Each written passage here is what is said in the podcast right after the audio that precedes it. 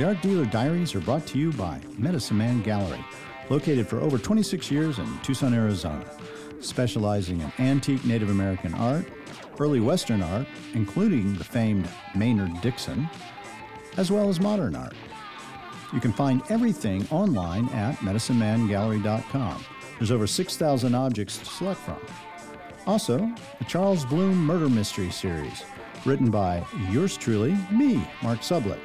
There's six books in the series, and they follow the protagonist Charles Bloom through all the intrigue of the art world set in Santa Fe and the Navajo Nation.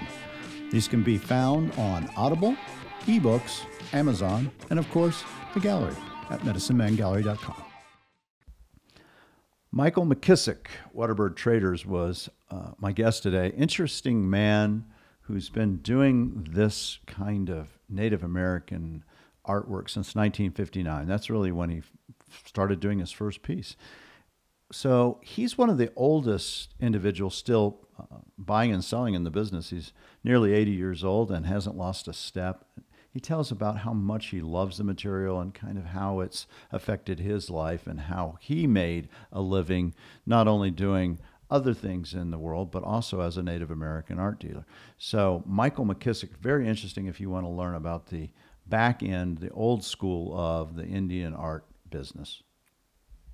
I have Michael McKissick, Waterbird Traders. Finally, Michael. We've been been doing this show in Santa Fe for like eight days, and every day I'd go over to Michael and say, "Yeah, solo." Go. Yeah, but when you're solo, that's one of the things. You're doing this show by yourself. You're 80 years old. Well, close enough. 79 yeah. plus some months. But you're old. You're an older exhibitor, mm-hmm. and you have to do it all by yourself, and it's really hard. Pretty much. Yeah. Although I have had an ex business partner of 20 years ago sort of give me some help because I've got some knee issues. Yeah. So, anyhow, but he's been a big help. So, anyhow, I have to really mention him. yeah, but you've had a great show too. Yeah, I've had a good show. Yeah. I've had a good show. So, we were talking on the way over here, and I found out that uh, you've been in the business for a very long time. But what I don't know about you, and I, I, I hear a Texas accent, I know you live in Texas. Where'd you grow up? I grew up in Texas, basically. I'm from Oklahoma. I'm from uh, a little town called Sand Springs, which is a yeah. suburb of Tulsa now. Yeah, it is. But uh, my dad worked for uh, he worked for the Atomic Energy Commission during the war at Oak Ridge, and we lived in Oklahoma. He was working out there, and when he was through with that, he moved. We he got a job in Houston hmm. right after the war, 1945. Well, it was yeah, 1945. Right and we moved down to Houston and lived down there until 55. And, and where were you born? Oklahoma. I was born in Oklahoma. But you were in Houston as a as a, as a child. Kid. Yeah, yeah. yeah. I, uh, when I was three, we moved to Houston. Yeah. Yeah. I and, so, and what did he do down in Houston? Uh, he was a, a, salesman initially, and then he worked as an executive, raised himself up in the company, and mm-hmm. ex- eventually he was the I don't know what his exact title was, but he was the president of the Northern Division of the company and the executive vice president of the whole company. Mm, wow, so he did really well. Yeah, so he, he he had made a man of himself. He was an old oil field worker. Yeah. Uh, my granddad worked for uh, Phillips Petroleum, servicing the what they call Christmas trees. In uh, you know, what is a Christmas tree? I should yeah, know that. I think they're got something to do with the valves and bells and whistles of the way the distribution uh-huh, goes uh-huh. in the oil field. And so, so he made it more as an executive at the end, right? Yeah, yeah. yeah. He uh, unfortunately died at the age of 69 from lung cancer. He was a man of his time and drank and smoked like uh-huh. crazy, uh-huh. and it caught up with him, bless his heart. And it took me, it took his death to get me to straighten up. Yeah, because you were frankly. smoking and yeah, stuff. I was doing everything you didn't do. Yeah. And uh, it, it still took me a while because that's an insidious thing. Oh yeah. So anyhow, anybody that's out there that smokes, don't do it. It'll kill you. Well. And so, did you grow up in Houston? Uh, pretty much. Uh, we moved in '55 when I was 13, and we moved to Fort Worth. Mm. And that's uh, a switch, really. Yeah, it was sort of. Yeah. And I moved. Uh, I went to high school there, and uh, uh, graduated from high school 60, uh, 59, which you were talking about, when I developed an interest in this material. Yeah, how did you develop an interest? Uh, when did I you was, first? Well, I was working for a, a fellow named Les Bowman, who was an old ex World War II fighter ace. uh, in Cody, Wyoming, uh, that had bought a hunting outfitter outfit, Mhm. and I was the wrangler and took care of the horses and shoot stuff and whatever. Um, How'd you end up out there? Though? How'd you end up in Cody? uh, a friend of my dad's knew him and had hunted up there. And there were a lot of heavy duty guys that went up there. There was a guy named Colonel Townsend Whelen and and a lot of old time Ted Trueblood, who was the old original publisher of Outdoor, uh, what was it, uh, Outdoor Life? I yeah, was the name Outdoor of it. life maybe. Yeah. Mhm. And um, anyhow, I went up there and uh, I was sort of familiar with things and I learned quick. And we were doing grizzly bear hunts. And- Wow. Yeah. And um, spotting sheep for the sheep season and doing fishing, trout fishing stuff. And Had I you was, hunted and fished at this point, or was that all you know, I was doing it a little bit, but I was more taking care of the horses when the bears got after us. Yeah. And which was a fun thing to do. Uh-huh. because they'd shoot one and maybe not hit it right, and we'd have to go after it in the bushes. Oh yeah. And hunting a wounded grizzly in the bushes is not a fun thing Yeah. to do if you're, you know, Yeah. yeah. being 17 years old or however old it was. So you were still in high school when you were yeah, I was. I was a. Yeah, Yeah. I was still in high school. Anyhow, I worked up there, but the the the Indian aspect of things took place in the all the businesses and the bars. I have to say, Mhm. and such had Native American material nailed to the wall. I mean, it was almost like you couldn't even put your hand up there without touching a piece. And this is Cody, right? Yeah, this was in Cody, and and the Whitney Museum was like in a log cabin at the time. There Uh-huh. was nothing up there fair.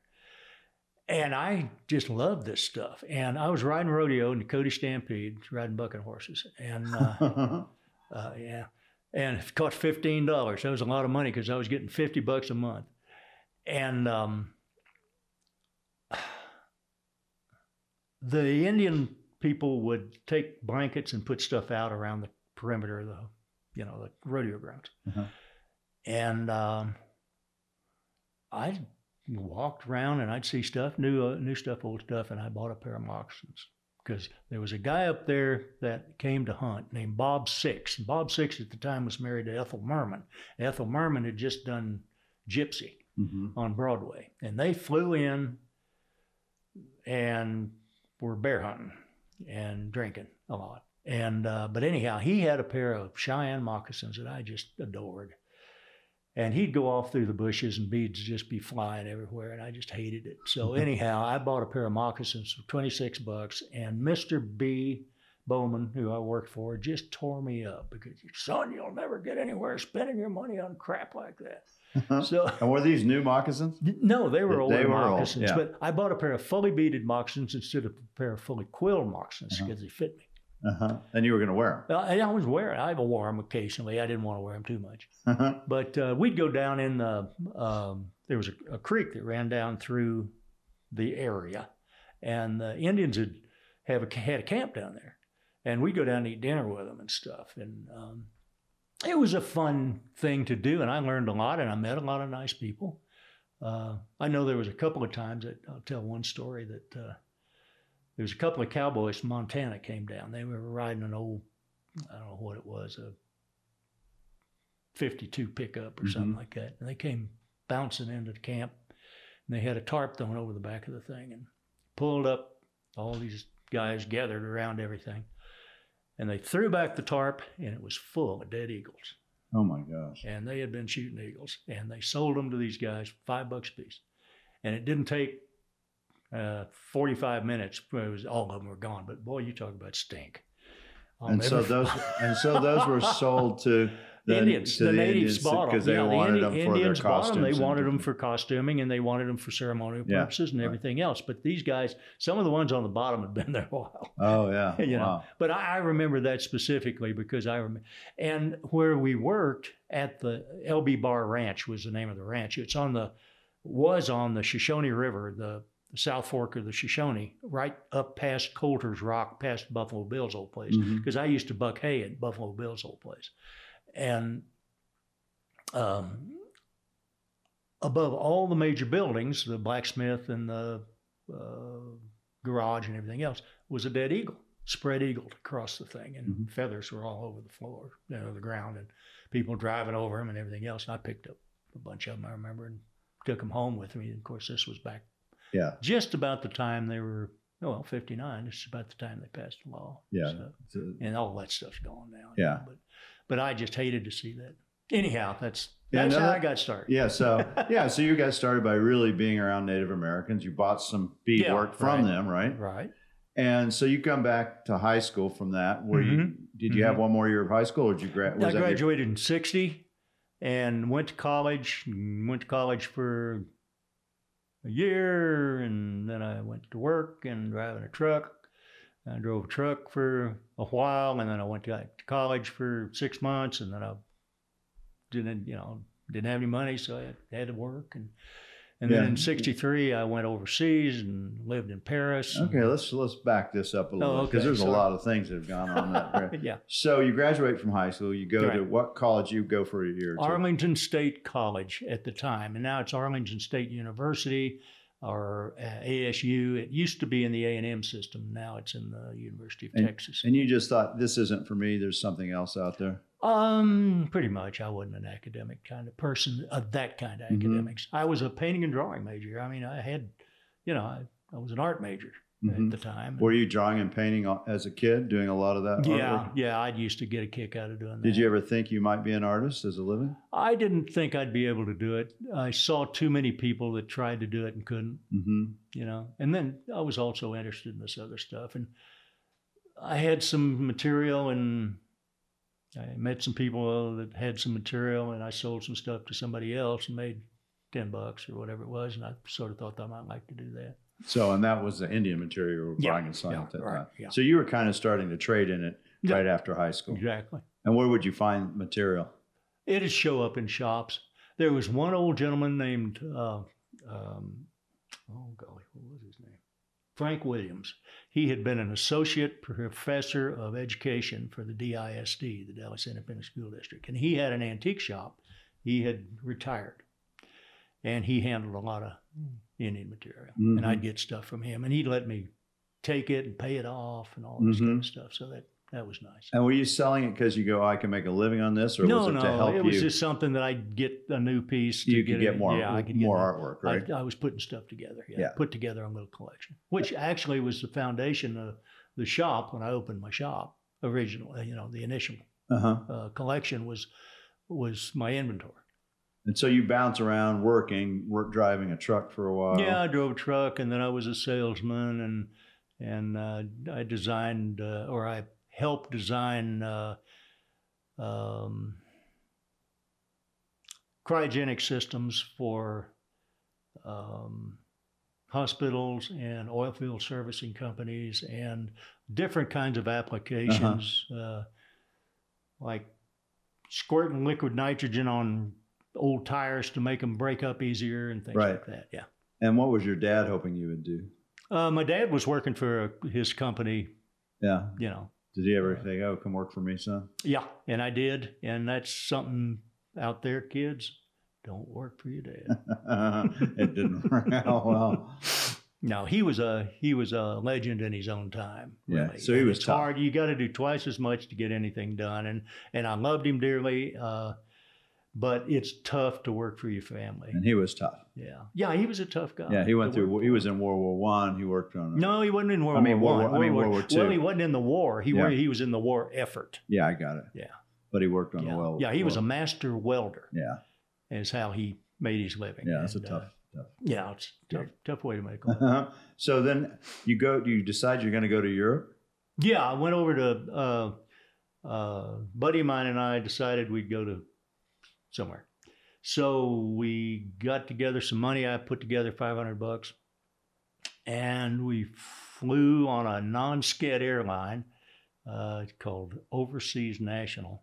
Mhm. And you go from Gander, Newfoundland to, no, wait, LaGuardia Airport to Gander, Newfoundland to Shannon, Ireland to uh, Frankfurt Main.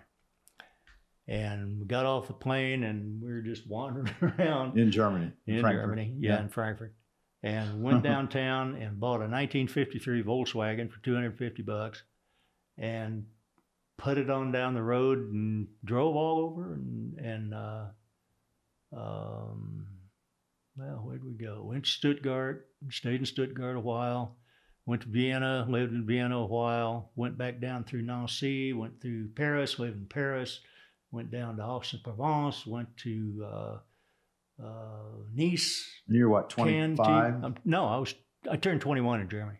oh, you were young Yeah, was so this was yeah, right was after. young. So And- you didn't really have any plan. You just wanted to see no, Europe. we just wanted to see Europe. It was Uh-huh. Europe on five dollars a day. I mean, it was one of those kind of Uh-huh. deals, and it was it was cool. And we uh, we poked around over there for oh, I don't know several months, and Were you looking for any material, uh, Indian material at that time? I didn't see. No, I wouldn't. I You, wasn't you were probably was- more interested in girls. I was and- interested in getting and- something to eat. and a Yeah. Uh-huh. no, yeah. Well, we won't get into that aspect of it with respect, but uh, to my wife.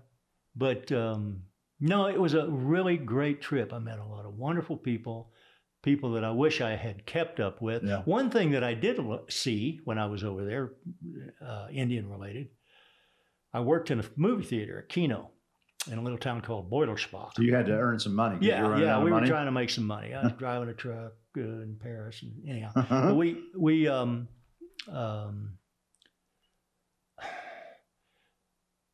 got a job in a kino.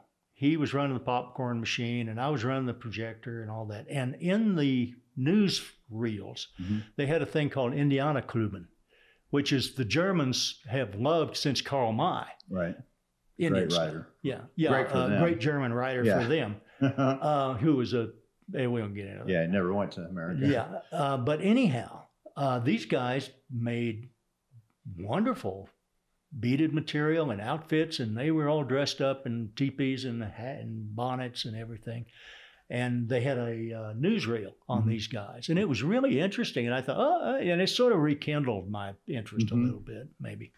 I don't know for sure. And was that in Germany? Yeah, I was in Germany. Yeah, in Beutelsbach which which a little town between Stuttgart and Waiblingen, and um, And so how long did you stay in Europe? a couple three months. Yeah. Yeah, yeah, we were there long enough to enjoy ourselves. And then back to Back to the USA, and then Charlotte, my wife of 55 years, Uh-huh. Um, and I had been dating before I left, and she was a, a now they say flight attendant for American Airlines. Mhm. And when I got back, we started got back together again. This was in 1964, and got married. Hmm. And they made her quit because at that time stewardesses couldn't fly. if they were married. They made them, yeah, they're married, so they they made them they made them quit. Uh-huh. So anyhow, that started, you know, and then we had three kids after well, 66, 72, so what, 73. so what happened when yeah, Vietnam War came? Did you already have I was kids? no, I was busted up. I had busted myself up playing football Uh-huh. in college, and uh, I was uh, I was they one wide me at the time. What was the one why? One Y was sort of a deferment for somebody that had a uh, a medical def- uh, something, you Mhm. know, and um, uh, and it was early in the war. If it had been '67, boy, I'd have been cannon fodder. Mhm. It's uh, being '64. It was early in the game, so Yeah, they know. didn't need the bodies. And I got married. That made me a two a two Y. And then when we had our first child in '66, that was three Y. And I had a deferment up till 30, and by that time they had taken care of everything. Mhm. You know, so Nam was luckily not in my Yeah, not in my background. yeah, because a lot of uh, the dealers in our business. Oh yeah, either went yeah. or- Bob, uh, Bobby Vandenberg and, and uh, Bob Kapoun and a lot of a lot of people right. that I Jim know Jeter. that, that went yeah, and Jeter, a lot And of Michael people, Higgins, Mike of them. Higgins, uh, Jeff Hengesbaugh, Mhm. and they saw the they saw the elephant Mhm. over there. You know, it was wasn't a pretty thing. And so when you are back, you get married, you got a couple kids. What Mhm. are you doing as for a living? What are you? What are you I'm working for this company uh, doing this this cryogenic thing. Oh, so you're doing that? Yeah, and uh, I actually worked for them for 20 years, and uh, but I was doing the Indian thing as a sideline. 72, I opened up a bank account under the name of Waterbird Trader. Yeah. And in 1983, I had 20 years, and I retired. I was 40 years old, And I said, I don't want to do this anymore. Yeah. Yeah, I got my $158.72 pension check and Yeah. and opened a gallery in Dallas. And uh, And that was 83? that was 83. And uh, it took off. I was really surprised. Actually, the reason I opened it, one of the reasons or one of the incentives I had was I came out to Santa Fe here and people that I met at parties and whatever were from Dallas Mhm. or Midland or Lubbock or Right. Houston or somewhere like that. So I, no, there's a need, I thought. Mhm. Turns out, I find out that They these people to like to Santa come Fe. to Santa Fe and Yeah, buy it. They true. don't want to buy it from some yo- yokel in, in Dallas. Is true. I'd hang stuff on my wall and have price on it that I thought was, you know, nuts. And people would come in and look at stuff, and then they'd go to Santa Fe and bring me something back that was exactly like it. They paid twice as much, sometimes even my own stuff Yeah. that I would bring out here and wholesale to dealers. And they'd buy it out here and bring it to me and say, look what I bought.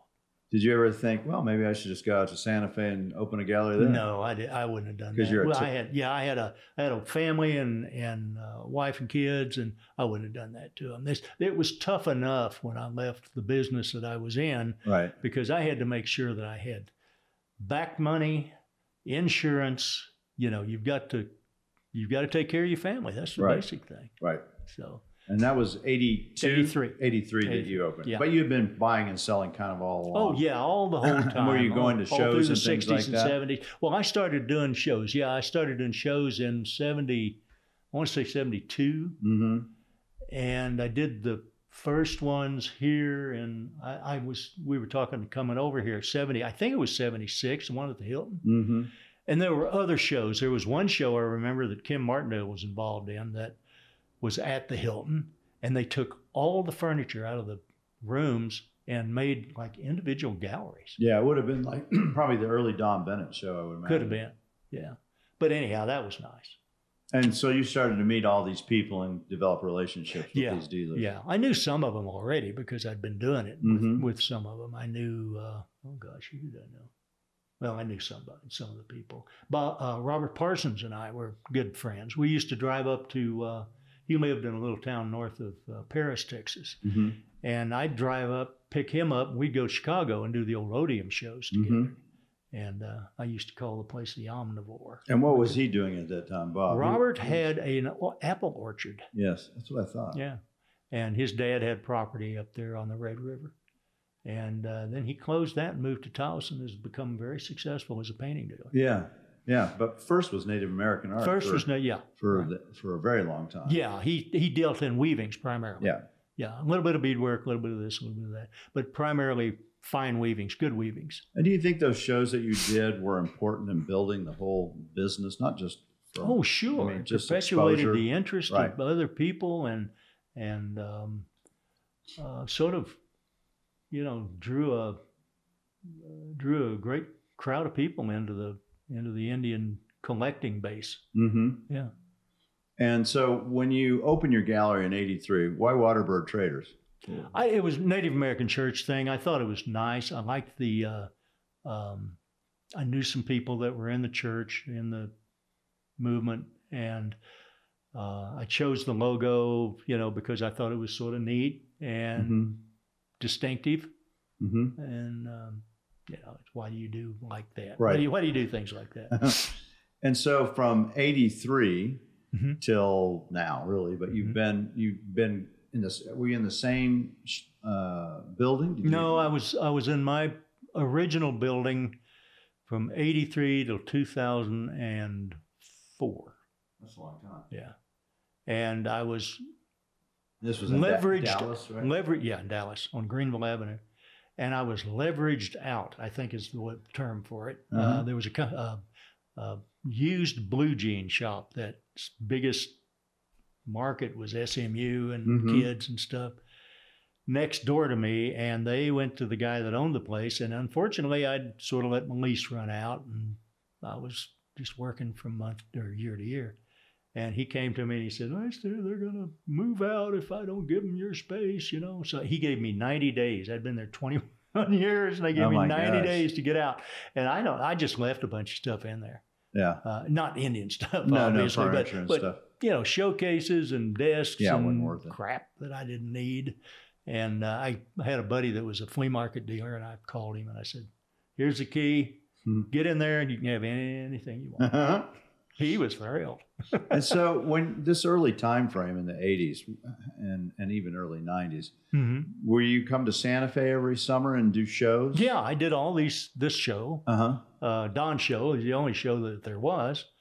And, um, you know, you'd set up at La Posada or you'd set up in wherever in your hotel room. That was the fun part of it. hmm And um, also, I have to mention, I did Kim's show, Kim and Don's show in San Francisco. I Mhm. started doing that in 82. And um, Lane Coulter and I would do that, and Robert Parsons. hmm And we did that show up until, oh, well, we sort of let it falter. Yeah. I don't know. Maybe this is the Marin show. yeah, the? Marin show. It's called the Marin show now, or was. Yeah. And um, we let that. I let that go because it just didn't seem to carry enough momentum. Why, why do you think that is? Because it ran for many years. Oh, like yeah. 30 years. Uh, I think there were two or three reasons for it. One was the tribal art show. There was there's a big tribal art show at the what's the name of that center down by the in San coast? Francisco. Yeah, in San Mhm. Francisco. That's at the That was two weeks prior. Yeah. And then you had the Indian show right after that, and at the uh, Frank Lloyd Wright Center, and it just I don't know whether that sort of and with respect to Native peoples and the contemporary art business, he supplemented Native material, contemporary Native material into the antique material, Mhm. and I sort of think that might have had an impact on things. In, in Uh, what respect? well, people came to see antique stuff, I see. and they didn't come to buy contemporary hmm material. And um, I think it got to be as much or more contemporary stuff as Mhm. it did. Because I went to one of his shows in Santa Monica, and it was almost all. I mean, there were a lot of um, native people there with their own stuff. hmm Yeah. Yeah. He's probably looking for that new market too. I it could have been, yeah, Yeah. But but that market is a big market, but my market wasn't it. I, Yeah. I, I you can't keep up with all the facets of the diamonds. I mean, you've got uh, weaving, pottery, baskets, um, jewelry, kachina dolls, um, all this stuff that you've got to know all about. Right. You, and if you do specialize, some people specialize, but I've been lucky enough to be able to absorb a lot of material in my mind, uh, information about all these different Right. things. And um, contemporary native art just wasn't one of them. Yeah. You were more interested in the historic. Right. Yeah. Exactly. And you still focus primarily on that. Exactly. Yeah. Yeah. And so, how do you see things have changed? You've been in this business as long as anyone, really. Well, um, people got old.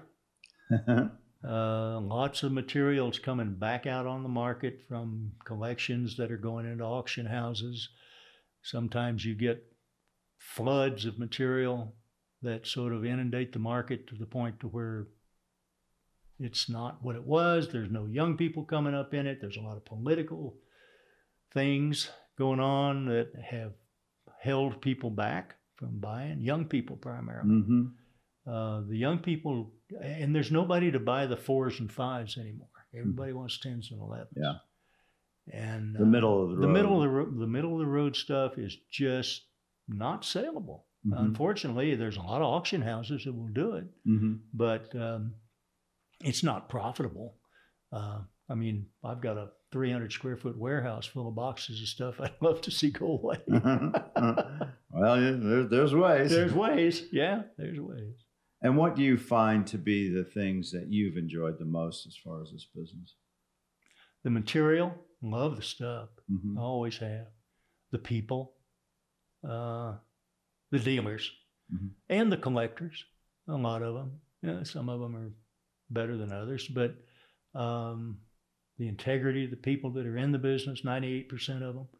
Um the joy you get out of doing what you do, Mhm. you know, It's like any business. If you enjoy what you do, you live longer. Yeah, I think that's Yeah. true for sure. And there's probably been some mentors along the way. Wh- Who would you think Uh, has done that kind of? Oh wow! Well, Bob Vandenberg's been a big influence on me as far as integrity goes, and and just generally being honest about how you conduct business. Mhm. And his knowledge is just Yeah. bounds. Yeah, we'll have Bob on. Don't worry. Okay. and um, oh gosh, let me think. Um, I, I, I mean, I wish I could. I can't. Nobody jumps to mind other than that. But I'm sure there have been been lots of people, you know, involved in this business that I I would take my hat off to. right. And do Okay. you do you see working in Dallas? Do you see there's still an interest in native arts? Because I mean, when you think of Texas, at least I think of Texas, I think that that's something they're really interested in the West. And No, no, you'd be surprised. Yeah, that's what I want to know. uh, it's not. It's the interest is is not there. Uh, there's a young fella that tried to do a show down there, and um, just because this is my take on it, just because the history is there in the area doesn't mean the people are interested in it Mhm. um, particularly Native American material. He was trying to do Native material and Western material, Mhm. spurs, bits, stuff like that, saddles, and it just didn't work. Hmm. Just didn't work. People couldn't come. Now, there's a lot of reasons why people don't come to a show. One of them is it costs ten dollars to park, it costs ten dollars to get in, it costs you know this, and it's sort of like almost going to a cowboy game before it's over with. You know, you you can't take your family to something. Right. like Was that. This Brian. Lebel's Yes, it's did- Brian Lebel's Old West show. I did, didn't know whether you're supposed No, to. no. Well, you know, and I think Brian figured it out, and it's kind of interesting. You know, you Well, made this- Brian's done really, really Oh, well yeah. with the um, Mesa show, the Old West, Yeah. you know, the High Noon thing, and um, and then- he was in one well, he was in Cody, and then he was yeah, and he was in Denver, and then he moved to Fort Worth, and Yep. and uh, then he's now he's moved back to Santa Fe, which is are his headquarters. right. So I Well, I think, think that, it comes that makes sense. I think it comes back to right what you said earlier on. You know that people want to come to Santa Fe from Texas Pretty to buy, much. right? Pretty much. And so he started doing his June show in Santa Fe, hmm and as I understand, it's It's been very successful. highly I did it successful. I did it in part the last time, which was a month and a half or two Yeah. months ago, June, I think. And um, I didn't do it last year, and I had to ask somebody to let me have some of their booth Yeah. so it- I could do it because it was so successful. Yeah. But I thought it was too close to Indian market, Yeah. so I didn't do it. But turns out that particular summer, um, I was unable to participate in any of the shows Yeah. for personal reasons. So um, uh, I didn't go anyhow. But apparently, it's been quite successful. Yeah. I'm glad for him. Yeah. Yeah. And so, where do you see your future in this business? Oh, I don't know. I'm going to do it as long as I can. You know, um, um, sort of like um, Tom Petty says, "You never slow down, you never get old." yeah. You know, I'm going to try to do it as much as I can for as long as I can. I enjoy the material. I've still got some left. Yeah. You know, my kids could care, pardon me, left less about. They like some of it. You know, my son not so much. My oldest daughter has picked out a few pieces that she'd like to have. My youngest daughter likes the material, but you know, she's. Um, she'd probably take a few pieces if I gave them to her. You know, but Mhm. um, but I've still got, I, I, as far as I'm concerned, at my age, I'm feeling good. I have, uh, I take care of my wife. My wife's had some health issues, but at home, I'm able to, thanks to the internet, I'm able to conduct business, Mhm. do things. I don't do any appraisals anymore. I used to do a lot of appraisals, and I've quit doing that. There's two or three reasons for that: liability and a couple others Mhm. but I still get calls. I still have clients that call me and say, "Hey, uh, remember that Cheyenne dress you sold me in 19, you know, 89?" I say, "I think I want to get rid of that." You know, unfortunately, the market hasn't held up Yes. in some things. It has in some, but not in all. Yeah. So Things like jewelry, I think, are jewelry right now seems to be the the, the best piece market that there is. yeah, and but you're still buying. I still buy because I still see I don't buy it because it's cheap. I don't buy it because I think I can make money. I buy it because I like it. Yeah. And uh, you know, I've got a lot of things I like.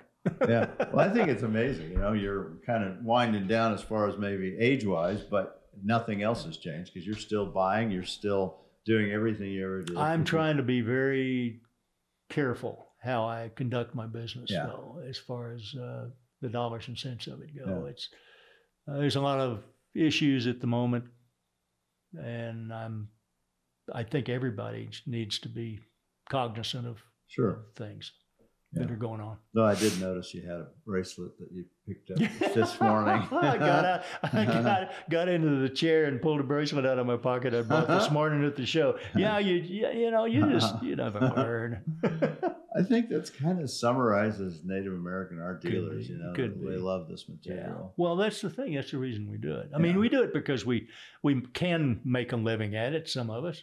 Um, over the years, it's just uh, you learn a lot of stuff about this thing. You see something different and new, and it's cool. And And the culture yeah, and the culture. and the history. The culture is neat. I knew a lot of uh, native people when I was growing up, and uh, um, sort of grew up in some of that environment. And, and I like the people themselves, not any particular tribal affiliation or anything else. Mhm. It's, uh, my grandmother went to Eufaula Indian School down at uh, uh, Creek School uh huh. in southern Oklahoma and taught in the Creek Nation schools in Muskogee and Mounds and Okmulgee Mhm. back uh, turn of the century. Uh, Mhm. She she rode a buckboard from Kentucky with a pistol in her lap to uh, Eufaula, Oklahoma in 1898 hmm and went to school in Eufaula, graduated in 1902, I want to say. And uh, we found her, all her teaching stuff. Um, it's sort of cool, really. Chile McIntosh was a principal chief then. And somehow or another, Quanah Parker was involved in that thing. Now, he must have had something to do with the school system in Oklahoma at the Mhm. time. But his, he- His name was there? Yeah, he's there. And, um, and then she met my dad, my granddad in 1907, and they got married. That was statehood. Yeah. And um, anyhow, that's that side of the family. Anyhow, All right. Well, I know you probably want to get back. no, this has been fun. Thanks, Mark. we, we've been trying to do this. Whomever's out there, Yeah. we've been trying to do this for two weeks, and Yeah. I haven't been able to do it because it's it's been a it's been a good show. I have to say, uh, with respect to um, Kim and John, and and uh, Blake, who also works very hard at this. Um, this has been a good one. Yeah, no, people are still interested Yeah. in this material, Yeah. and new clients are coming in. And Right. you know, one of the reasons I do this podcast is to reach other people out there that go, "Oh, I might really be interested." Well, this in is really nice of you to do this. I mean, maybe nice isn't the best way to do it. You're perpetuating history yeah. in a way. You're part of that history. yeah. And Yeah. and yeah, in a way, I guess I am. Yeah, am. you are. Yeah. First bought your first piece in '59. Yeah. Yeah, so Yeah, it's that's- been a while. That's you know, that's 60 years. It Yeah. Don't say it like it is though. Sorry, but it's true. Scary. All right, we'll, All let- we'll let you go. Michael Mark. McKissick, Appreciate it. Waterbird Traders. Thank you very much Enjoyed for it. having us on. Thanks, All right, bud. bye. All right. That's not hard, right? Nah. That's good. That All oh, you did is just talk. I know, right?